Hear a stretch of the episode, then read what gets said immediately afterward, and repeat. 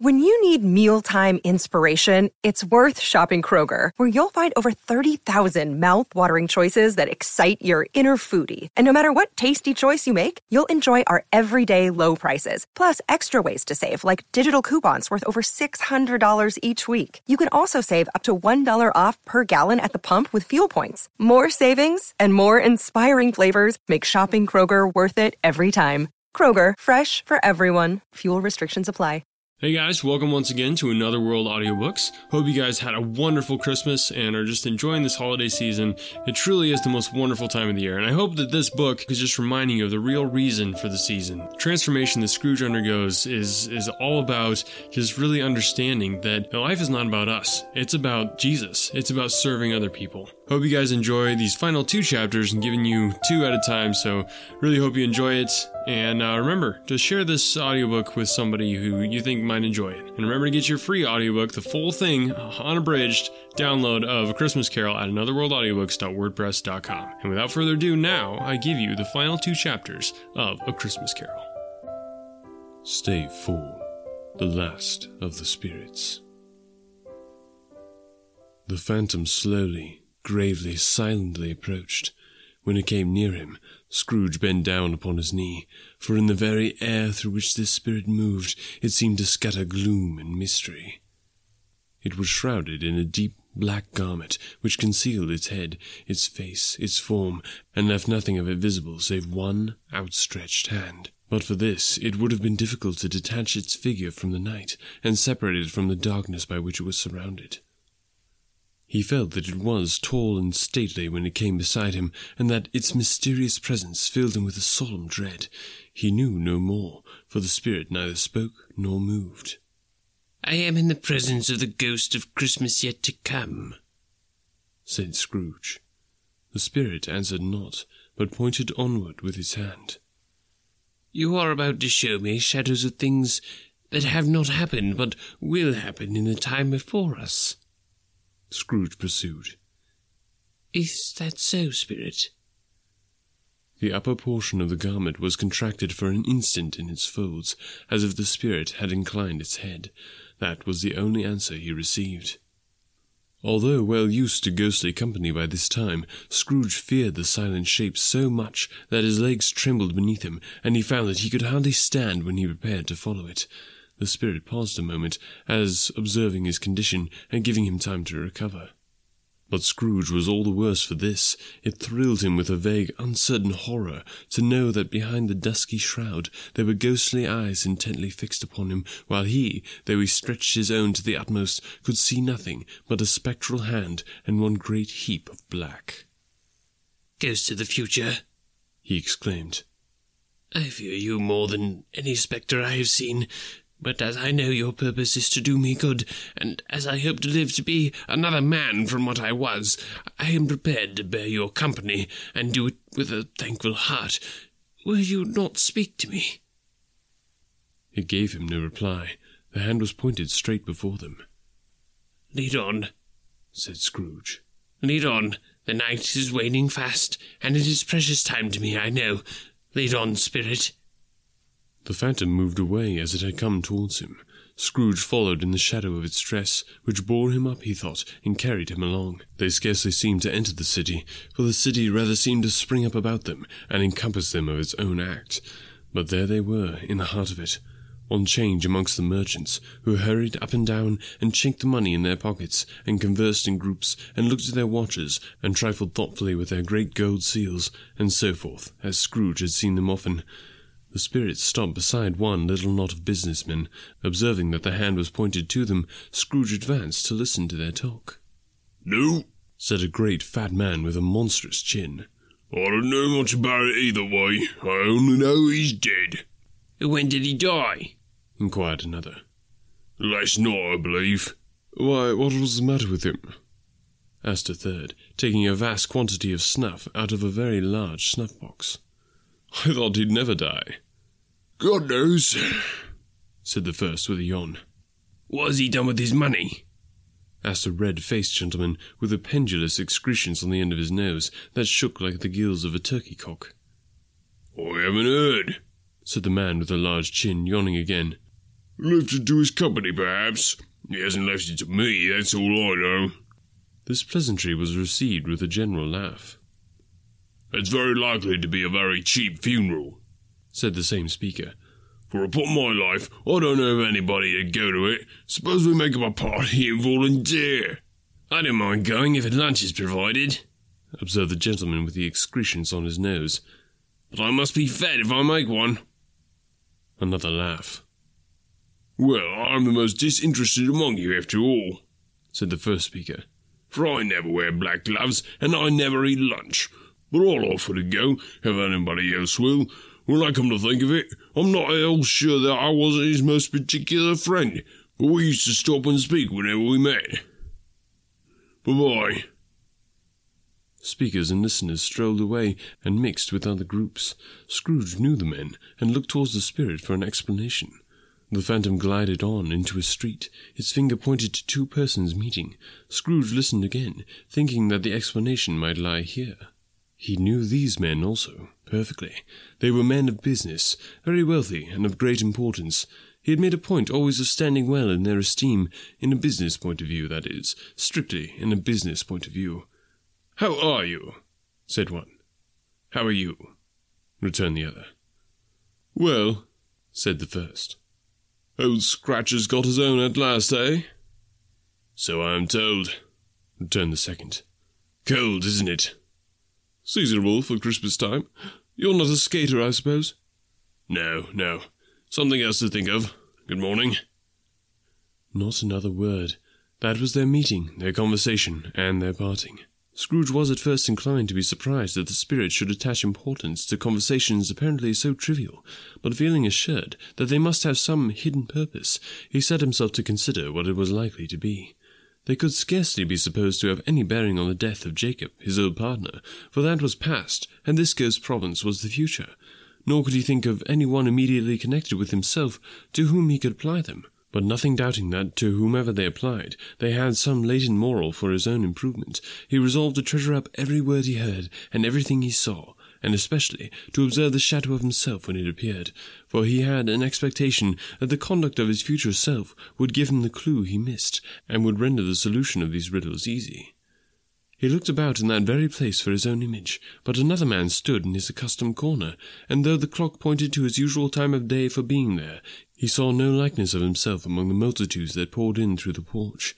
It gave him little surprise, however, for he had been revolving in his mind a change of life, and thought and hoped he saw his newborn resolutions carried out in this.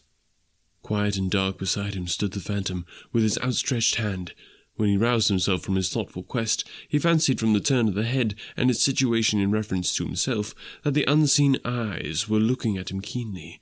It made him shudder and feel very cold. They left the busy scene and went into an obscure part of town where Scrooge had never penetrated before, although he recognized its situation and its bad repute. The ways were foul and narrow, the shops and houses wretched, the people half naked, drunken, slipshod, ugly. Alleys and archways, like so many cesspools, disgorged their offences of smell and dirt and life upon the strangling streets, and the whole quarter reeked with crime, with filth, and misery. Far in this den of infamous resort there was a low-browed, beetling shop below a penthouse roof, where iron, old rags, bottles, bones, and greasy offal were brought, Upon the floor within were piled up heaps of rusty keys, nails, chains, hinges, files, scales, weights, and refuse iron of all kinds. Secrets that few would like to scrutinize were bred and hidden in the mountains of unseemly rags, masses of corrupted fat, and sepulchres of bones.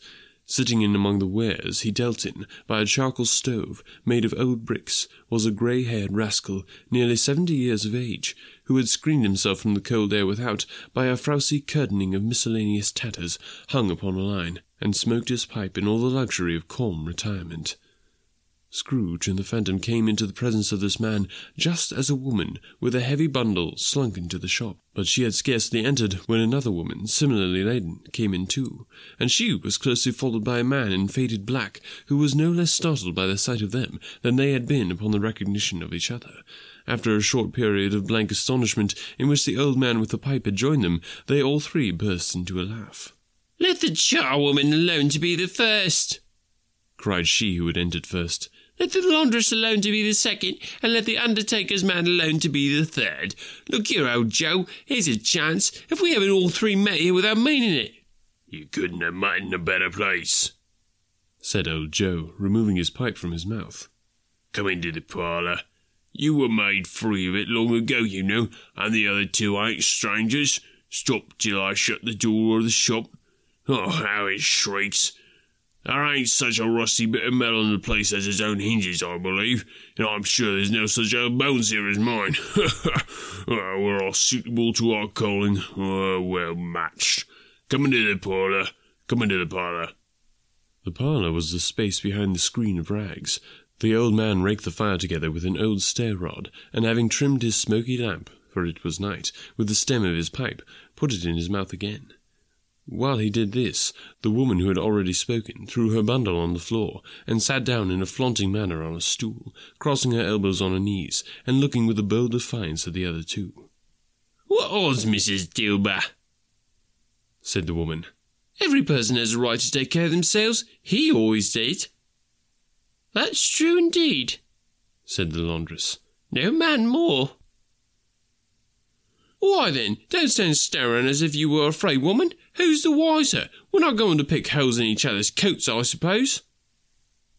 No, indeed, said Mrs. Dilber and the man together. We should hope not. Very well, then, cried the woman. That's enough. Who's the worse for the loss of a few things like these? Not a dead man, I suppose. No, indeed, said Mrs. Dilber, laughing. If he wanted to keep him after he was dead, a wicked old screw, pursued the woman. Why wasn't he natural in his lifetime? If he had been, he'd have had somebody to look after him when he was struck with death, instead of lying gasping out on his last there, alone by himself. It's the truest words that ever spoke, said Mrs. Dilber. It's a judgment on him. I wish it had been a little heavier judgment, replied the woman.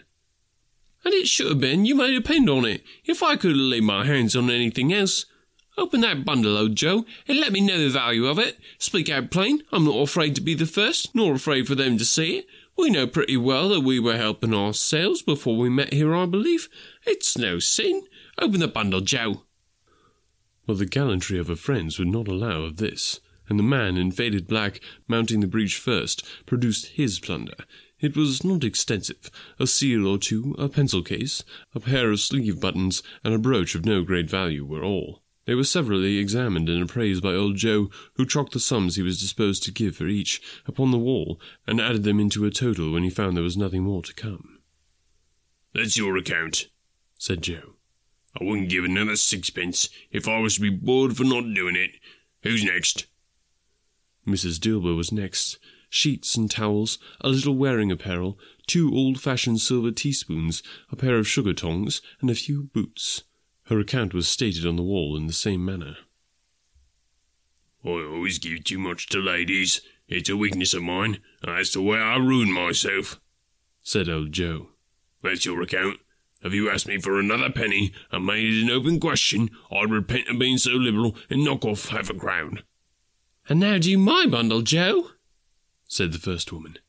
Joe went down on his knees for the greater convenience of opening it, and having unfastened a great many knots, dragged out a large and heavy roll of some dark stuff. What do you call this? said Joe. Bed curtains. Ah! returned the woman, laughing and leaning forward on her crossed arms. Bed curtains. You don't mean to say you took 'em down, rings and all, with him lying there? said Joe. Yes, I do, replied the woman. Why not? You were born to make your fortune, said Joe. And you'll certainly do it. I certainly shan't hold my hand when I can get anything in it by reaching out for the sake of such a man as he was. I promise you, Joe, returned the woman coolly. Don't drop that oil upon the blankets now. His blankets? asked Joe.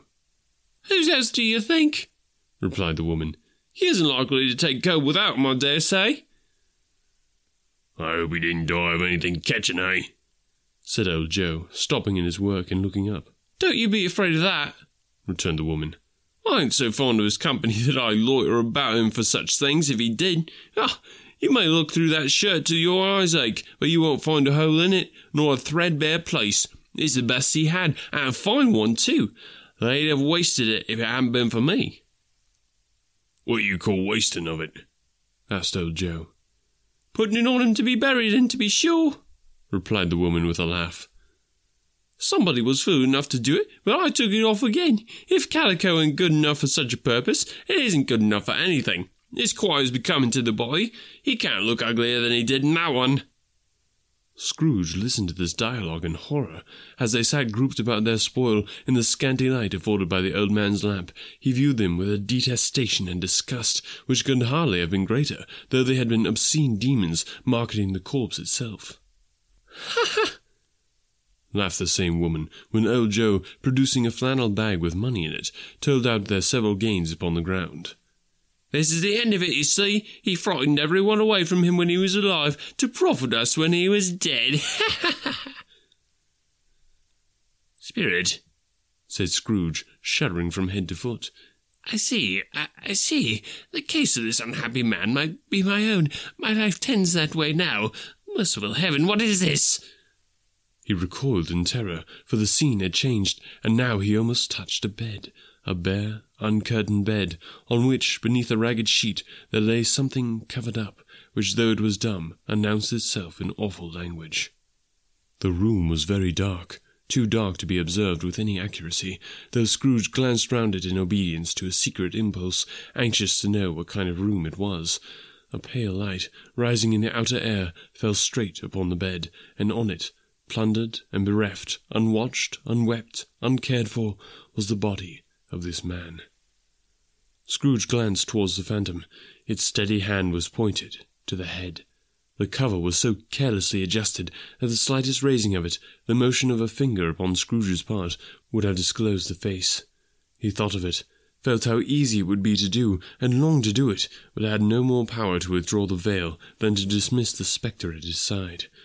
O cold, cold, rigid, dreadful death, set upon thine altar here, and dress it with such terrors as thou hast at thy command, for this is thy dominion. But of the loved, revered, and honoured head thou canst not turn one hair to thy dread purposes, or make one feature odious. It is not that the hand is heavy, and will fall down when released. It is not that the heart and pulse are still, but that the hand was open, generous and true, the heart brave, warm, and tender, and the pulse a man's. Strike, shadow, strike, and see his good deeds springing from the wound to sow the world with life immortal. No voice pronounced these words in Scrooge's ears, and yet he heard them when he looked upon the bed. He thought, if this man could be raised up now, what would be his foremost thoughts? Avarice, hard dealing, griping cares? They have brought him to a rich end, truly. He lay in the dark, empty house, with not a man, a woman, or a child to say that he was kind to me in this or that, and for the memory of one kind word I will be kind to him. A cat was tearing at the door, and there was a sound of gnawing rats beneath the hearthstone. What they wanted in the room of death, and why they were so restless and disturbed, Scrooge did not dare to think. Spirit, he said, this is a fearful place. In leaving it, I shall not leave its lesson, trust me. Let us go. Still, the spirit pointed with an unmoved finger to the head. I understand you, Scrooge returned. And I would do it if I could, but I have not the power, Spirit. I have not the power. Again it seemed to look upon him. If there is any person in the town who feels emotion caused by this man's death, said Scrooge, quite agonized, show that person to me, Spirit. I beseech you. The phantom spread its dark robe before him for a moment, like a wing, and withdrawing it, revealed a room by daylight, where a mother and her children were. She was expecting someone, and with anxious eagerness, for she walked up and down the room, started at every sound, looked out from the window, glanced at the clock, tried in vain to work with the needle, and could hardly bear the voices of the children in their play. At length, the long expected knock was heard. She hurried to the door, and met her husband, a man whose face was careworn and depressed, though he was young. There was a remarkable expression in it now, a kind of serious delight, of which he felt ashamed, and which he struggled to repress. He sat down to the dinner that had been holding for him by the fire, and when she asked him faintly what news, which was not until after a long silence, he appeared embarrassed how to answer. Is it good? she said. Or bad? To help him. Bad, he answered. We are quite ruined. No, there is hope yet, Caroline. If he relents, she said, amazed. There is. Nothing is past hope if such a miracle has happened. He is past relenting, said her husband. He is dead. She was a mild and patient creature if her face spoke truth, but she was thankful in her soul to hear it, and she said so with clasped hands. She prayed forgiveness the next moment and was sorry, but the first was the emotion of her heart. What the half drunken woman whom I told you of last night said to me when I tried to see him and obtain a week's delay, in what I thought was a mere excuse to avoid me, turns out to have been quite true. He was not only very ill, but dying then. To whom will our debt be transferred? I don't know, but before that time we shall be ready with the money, and even though we were not, it would be a bad fortune indeed to find so merciless a creditor in this successor. We may sleep tonight with light hearts, Caroline. Yes, soften it as they would, their hearts were lighter. The children's faces, hushed and clustered round to hear what they so little understood, were brighter, and it was a happier house for this man's death. The only emotion that the ghost could show him, caused by the event, was one of pleasure. Let me see some tenderness connected with the death, said Scrooge. Or that dark chamber spirit which we left just now will be ever present to me. The ghost conducted him through several streets familiar to his feet, and as they went along, Scrooge looked here and there to find himself, but nowhere was he to be seen. They entered poor Bob Cratchit's house, the dwelling he had visited before, and found the mother and the children seated round the fire. Quiet, very quiet. The noisy little Cratchits were as still as statues in one corner, and sat looking up at Peter, who had a book before him. The mother and her daughters were engaged in sewing, but surely they were very quiet. And he took a child and set him in the midst of them. Where had Scrooge heard those words? He had not dreamed them. The boy must have read them out as he and the spirit crossed the threshold. Why did he not go on? The mother laid her work upon the table and put her hands up to her face. The colour hurts my eyes, she said. The colour. Ah, oh, poor Tiny Tim. They're better now again, said Cratchit's wife. It makes them weak by candlelight. I wouldn't show weak eyes to your father when he comes home for the world. It must be near his time. Past it, rather, Peter answered, shutting up his book. But I think he's walked a little slower than he used to these last few evenings, mother. They were very quiet again. At last she said in a steady, cheerful voice that only faltered once. I have known him to walk with. I have known him to walk with Tiny Tim upon his shoulder very fast indeed. And so have I, cried Peter. Often. And so have I, exclaimed another. So had all. But he was very light to carry, she resumed, intent upon her work. His father loved him so. Ah, that was no trouble. No trouble. Oh, and there is your father at the door. She hurried out to meet him, and little Bob, in his comforter, he had need of it, poor fellow, came in. His tea was ready for him on the hob, and they all tried who should help him to it the most. Then the two young Cratchits got upon his knees, and laid each child a little cheek against his face, as if they said, Don't mind it, father, don't be grieved. Bob was very cheerful with them, and spoke pleasantly to all the family. He looked at the work upon the table, and praised the industry and speed of Mrs. Cratchit and the girls. They would be done long before Sunday, he said. Sunday? You went today, then, Robert? said his wife. Yes, my dear, returned Bob. I wish you could have gone. It would have done you good to see how green a place it is. But you'll see, it often. I promised him that I would walk there on a Sunday. My little, little child, cried Bob. My little child. He broke down all at once. He couldn't help it. If he could have helped it, he and his child would have been farther apart perhaps than they were. He left the room and went upstairs into the room above, which was lighted cheerfully and hung with Christmas. There was a chair set close beside the child, and there were signs of someone having been there lately. Poor Bob sat down in it, and when he had thought a little and composed himself, he kissed the little face. He was reconciled to what had happened, and went down again, quite happy. They drew about the fire and talked, the girls and mother working still. Bob told them of the extraordinary kindness of Mr. Scrooge's nephew, whom he had scarcely seen but once, and who, meeting him in the street that day, and seeing that he looked a little, just a little down, you know, said Bob, inquired what had happened to distress him. On which, said Bob, for he is the pleasantest spoken gentleman you ever heard, I told him, I am heartily sorry for it, Mr. Cratchit, he said, and heartily sorry for your good wife. By the by, how he ever knew that, I don't know. Knew what, dear? Why, that you were a good wife, replied Bob. Everybody knows that, said Peter. Very well observed, my boy, cried Bob. I hope they do. Heartily sorry, he said, for your good wife. If I can be of any service to you in any way, he said, giving me his card.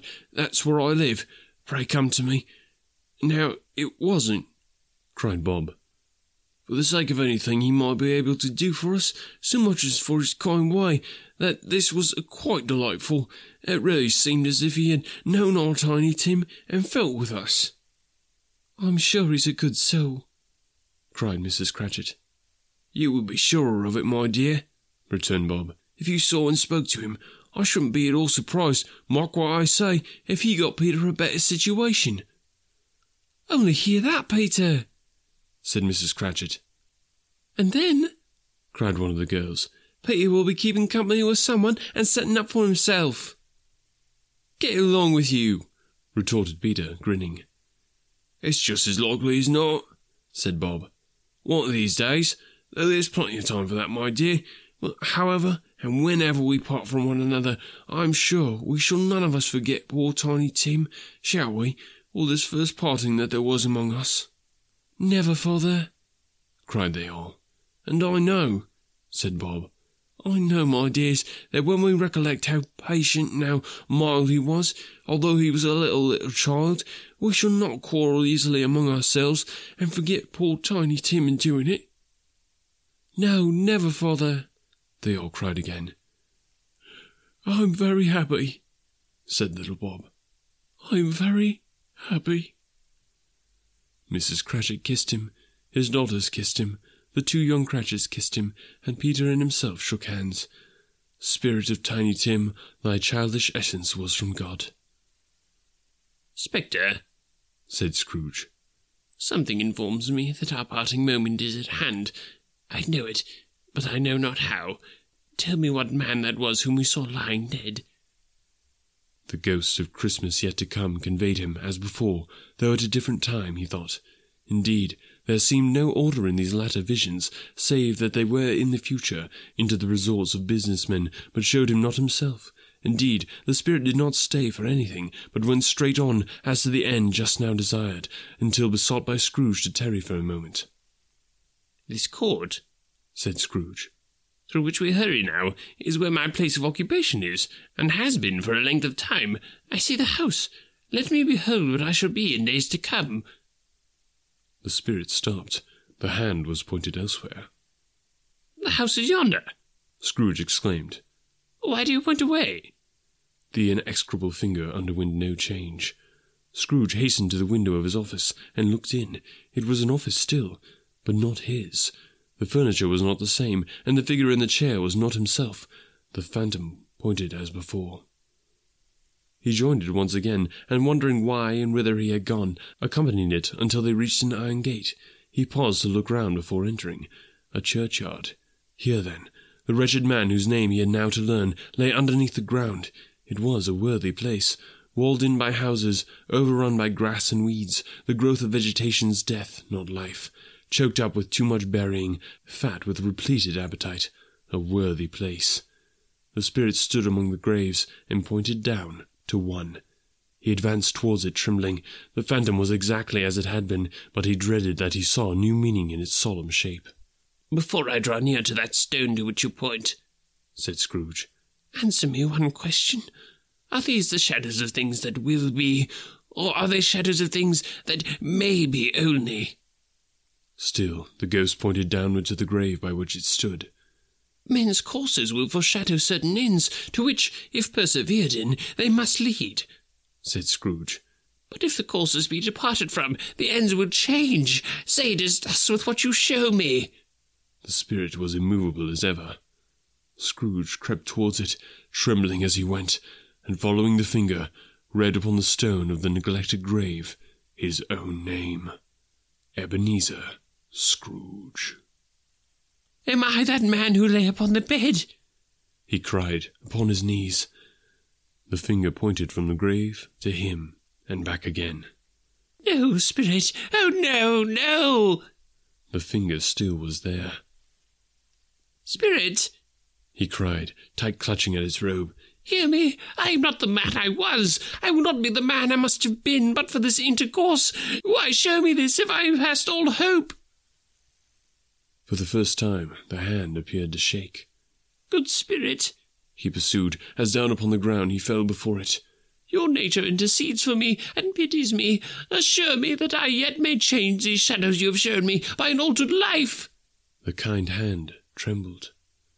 I will roll a Christmas in my heart and try to keep it all the year. I will live in the past, the present, and the future. The spirits of all three shall strive within me. I will not shut out the lessons that they teach. Oh, tell me that I may sponge away the writing on this stone.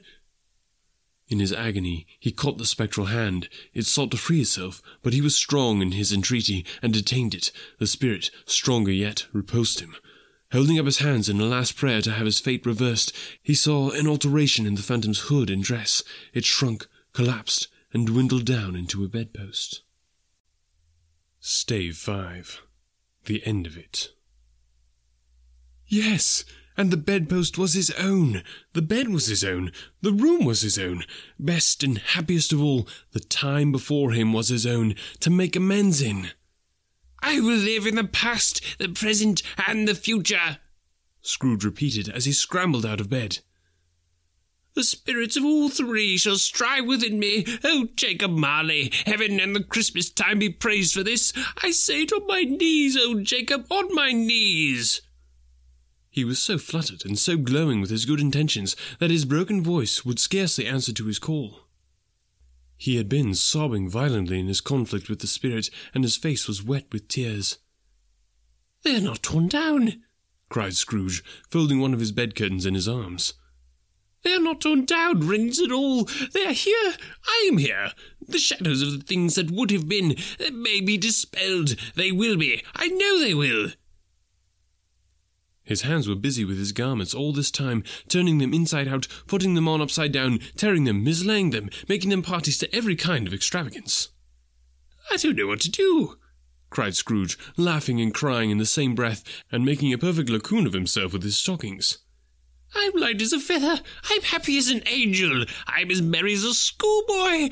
I'm as giddy as a drunken man. A Merry Christmas to everybody. A Happy New Year to all the world. Halloo here! He had frisked into the sitting room and was now standing there, perfectly winded. There's the saucepan that the gruel was in, cried Scrooge, starting off again and going round the fireplace.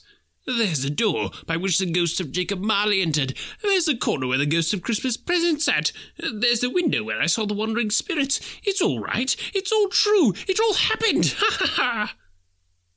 Really, for a man who had been out of practice for so many years, it was a splendid laugh, a most illustrious laugh, the father of a long, long line of brilliant laughs.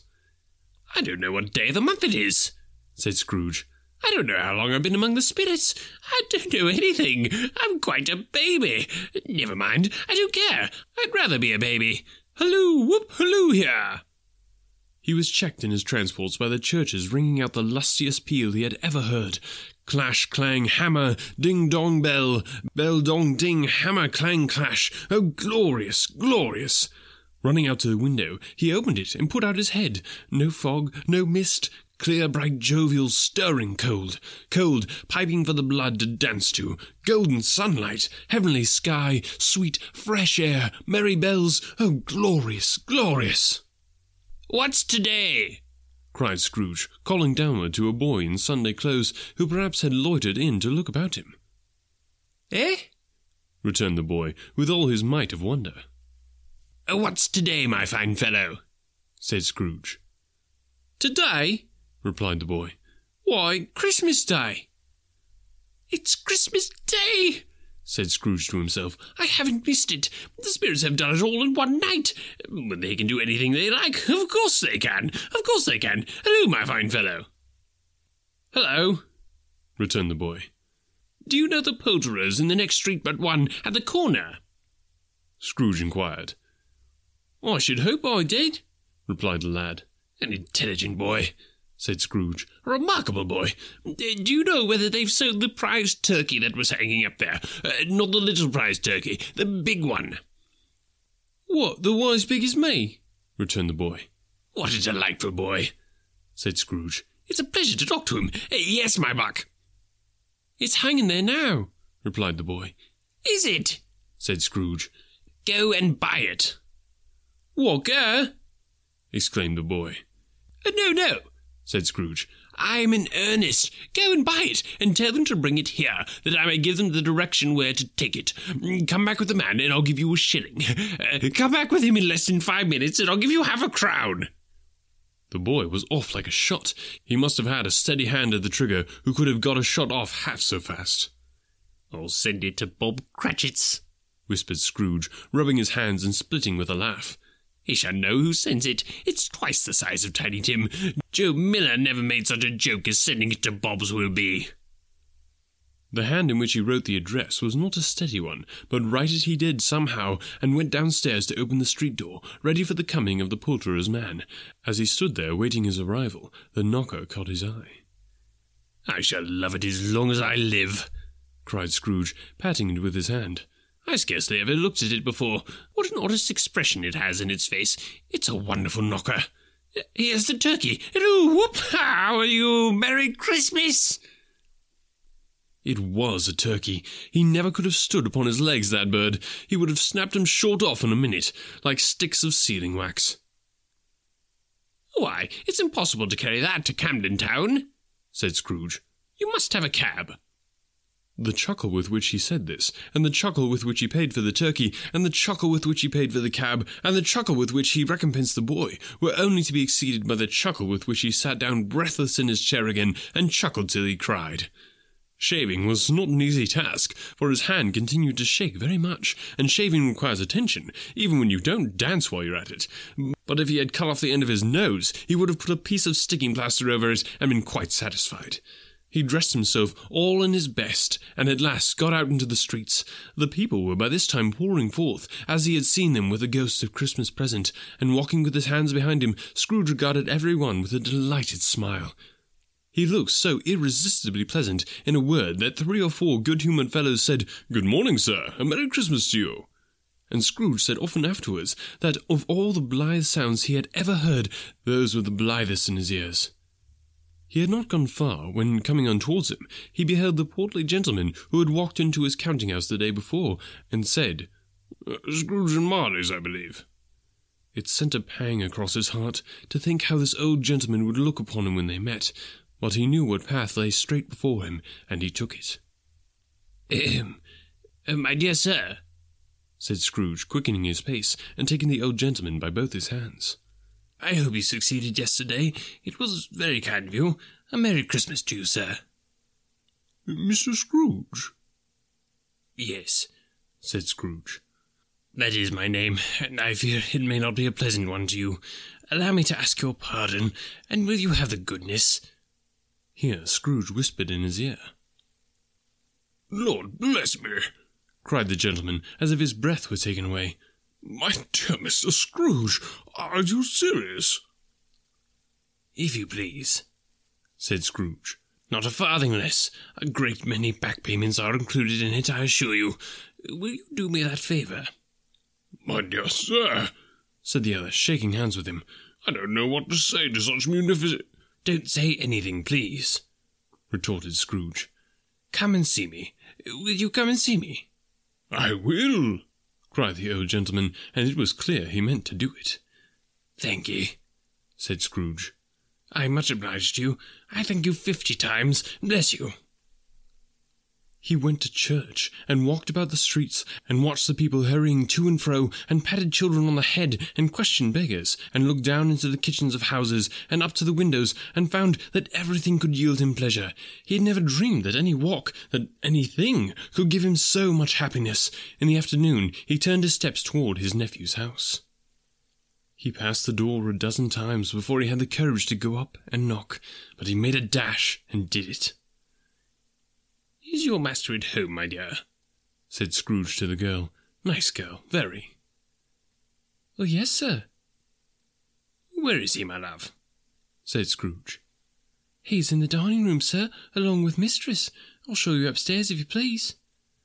Thank ye. He knows me, said Scrooge, with his hand already on the dining room lock. I'll go in here, my dear. He turned it gently and sidled his face in round the door. They were looking at the table, which was spread out in great array, for these young housekeepers are always nervous on such points and like to see that everything is right. Fred, said Scrooge. Dear heart alive, how his niece by marriage started! Scrooge had forgotten for the moment about her sitting in the corner with the footstool, or he wouldn't have done it on any account. Why, bless my soul! cried Fred. Who's that? It's I, your Uncle Scrooge. I have come to dinner. Uh, will you let me in, Fred?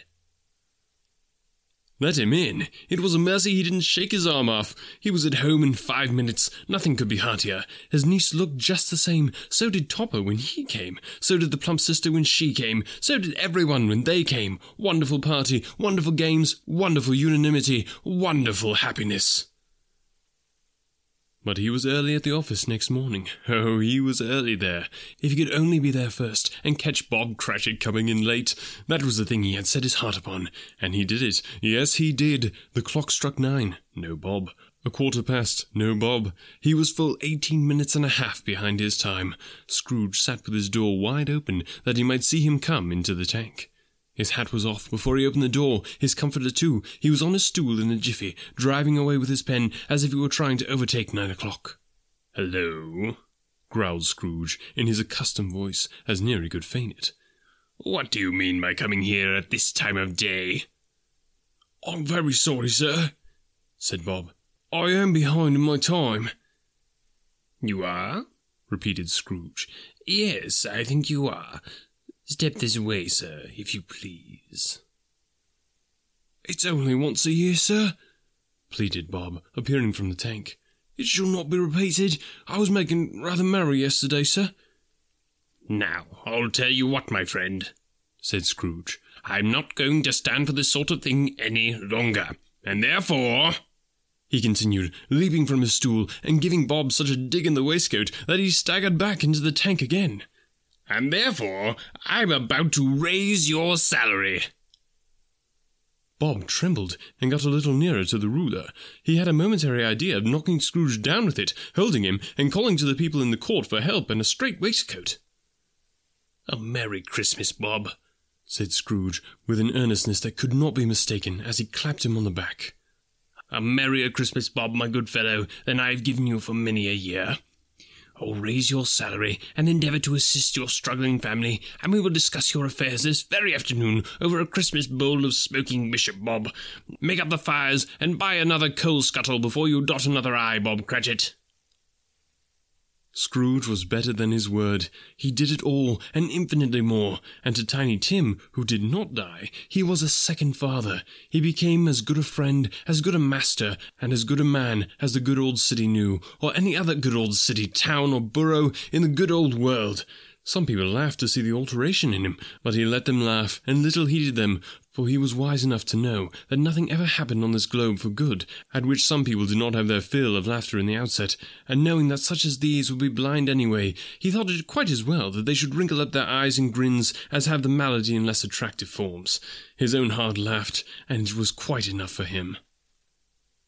He had no further intercourse with spirits, but lived upon the total abstinence principle ever afterwards, and it was always said of him that he knew how to keep Christmas well, if any man alive possessed the knowledge. May that be truly said of us, and all of us, and so, as Tiny Tim observed, God bless us, everyone. The end. All right, we have come to the end of A Christmas Carol. I hope you guys enjoyed this production. Um, I loved recording it, it was so much fun.